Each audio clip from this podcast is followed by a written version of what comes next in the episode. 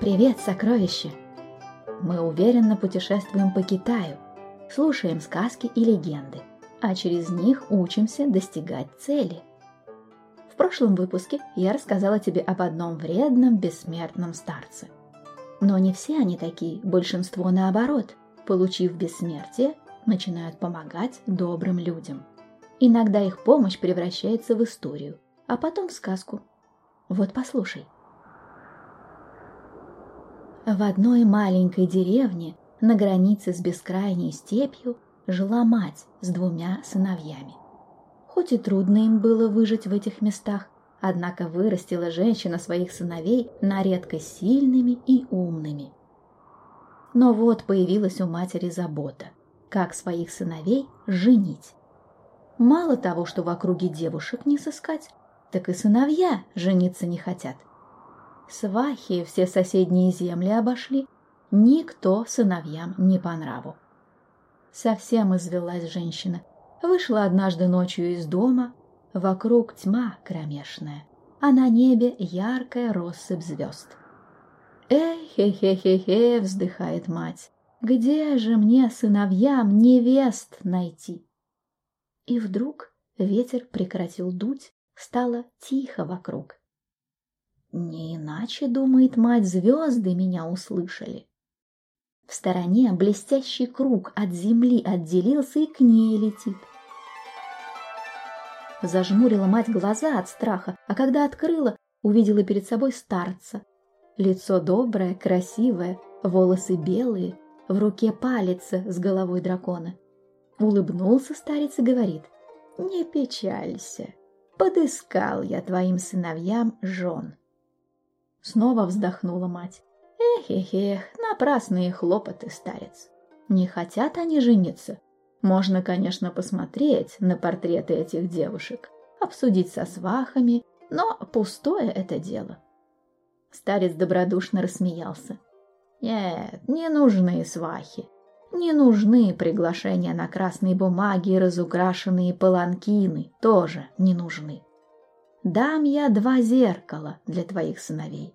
Только они могут в них что-то увидеть.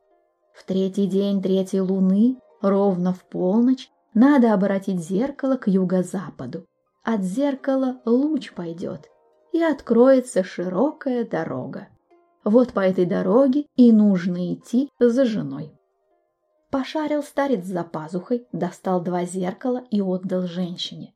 Не успела она глазом моргнуть, старик исчез, а блестящий круг поднялся в небо и улетел на юго-запад.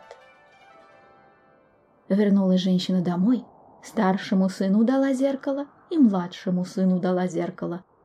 Глянул старший сын в зеркало, а в нем девушка в красном платье стоит в прекрасном саду и красным пионом любуется. «Какая красавица!» мне в зеркале улыбнулась.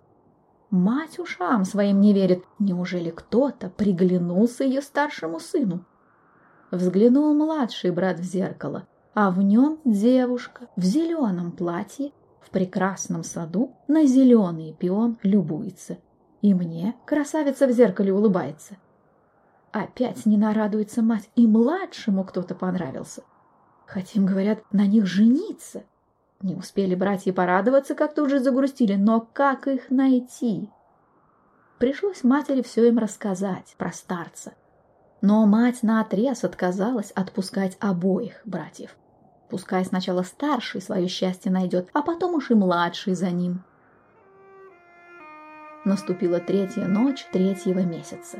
Ровно в полночь вышел старший брат во двор повернул зеркало на юго-запад, и тотчас из зеркала белый луч побежал вперед. Увидел юноша глухой лес, отвесные скалы и железные вершины гор. Луч превратился в широкую белую дорогу в горах. Простился старший сын с матерью и братом и отправился в путь по белой дороге. Всю ночь он шел, и под утро дорога привела его к высокой горе с пещерой, из которой свет лился. Заглянул туда, а там старец сидит. Лицо доброе, красивое, одежды белые, борода длинная, серебряная. Вспомнил юноша о том, что мать рассказывала. Говорит. «Здравствуйте, почтенный старец». Дорога, по которой я всю ночь шел, привела меня сюда. Не подскажете, где мне искать девушку, которую я увидел в своем зеркале?» Улыбнулся старец. «Ты молодец! От начала до конца дороги прошел. Да только придется тебе еще идти. Пойдешь на запад, перейдешь Тигровую гору, переберешься через поток водяных чудищ, и на высокой горе увидишь дом злой волшебницы. Она ту девицу превратила в красный пион и держит за домом в саду.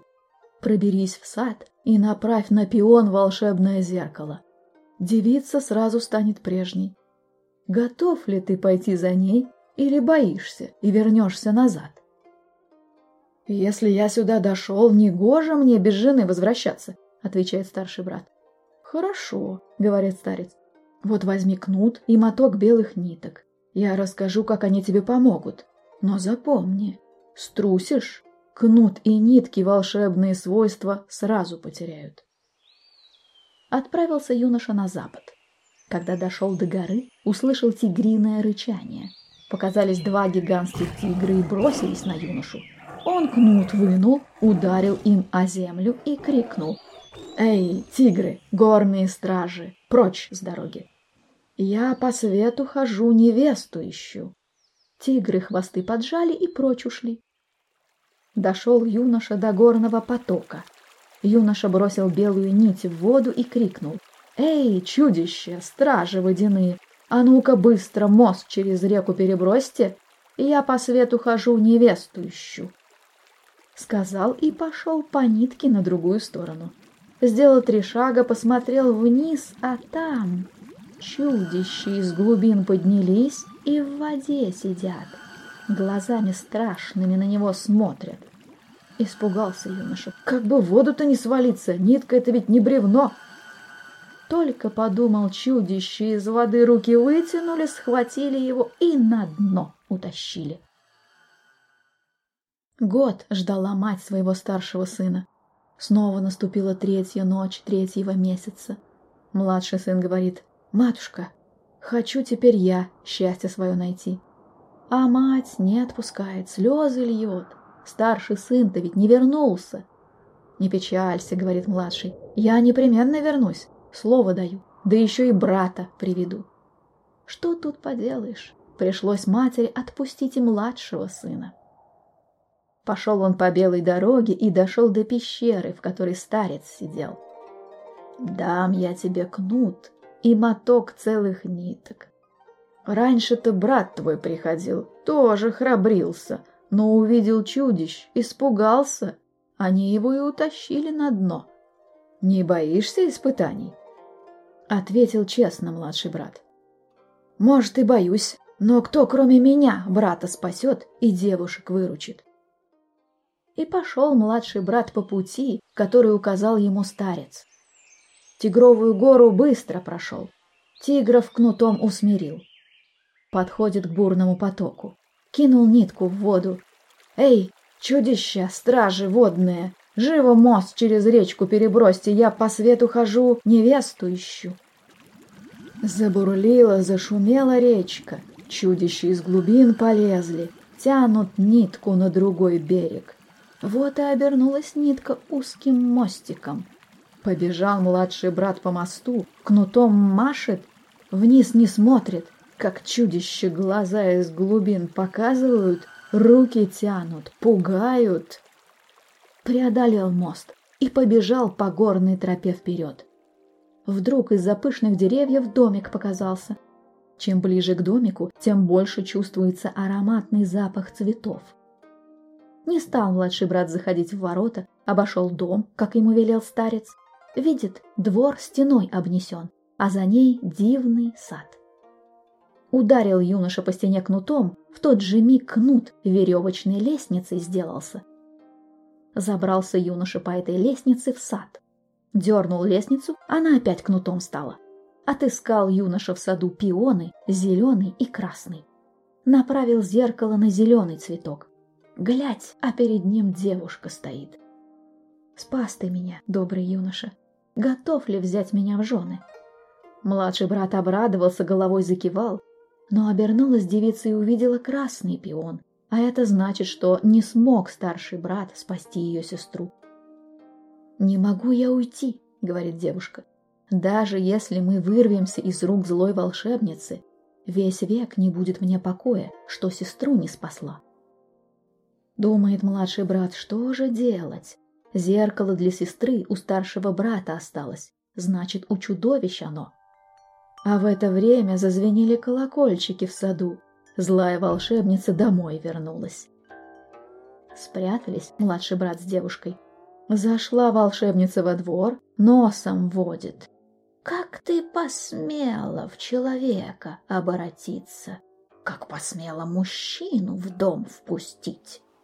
Засвистел ветер, дверь в щепки разнес, посуду на кухне на пол свалил, а младшему брату с девушкой все нипочем. Зеркало волшебное их защищает. Видит волшебница, что сила ее не действует, утихомирилась, улыбнулась и ласково так говорит. «Победил ты меня, смелый юноша. Готова за тебя отдать эту девушку. Но как же я здесь одна останусь, старая женщина? Не с кем поговорить, некому обо мне позаботиться. Пойду-ка я с вами, вместе жить будем». Призадумалась девушка. Изведет их волшебница в дороге. Подмигнула младшему брату и говорит. Я тоже подумала, как же это мы тебя здесь одну оставим. Сама хотела предложить, пойдем с нами. Только вот не угонишься ты за нами, молодыми.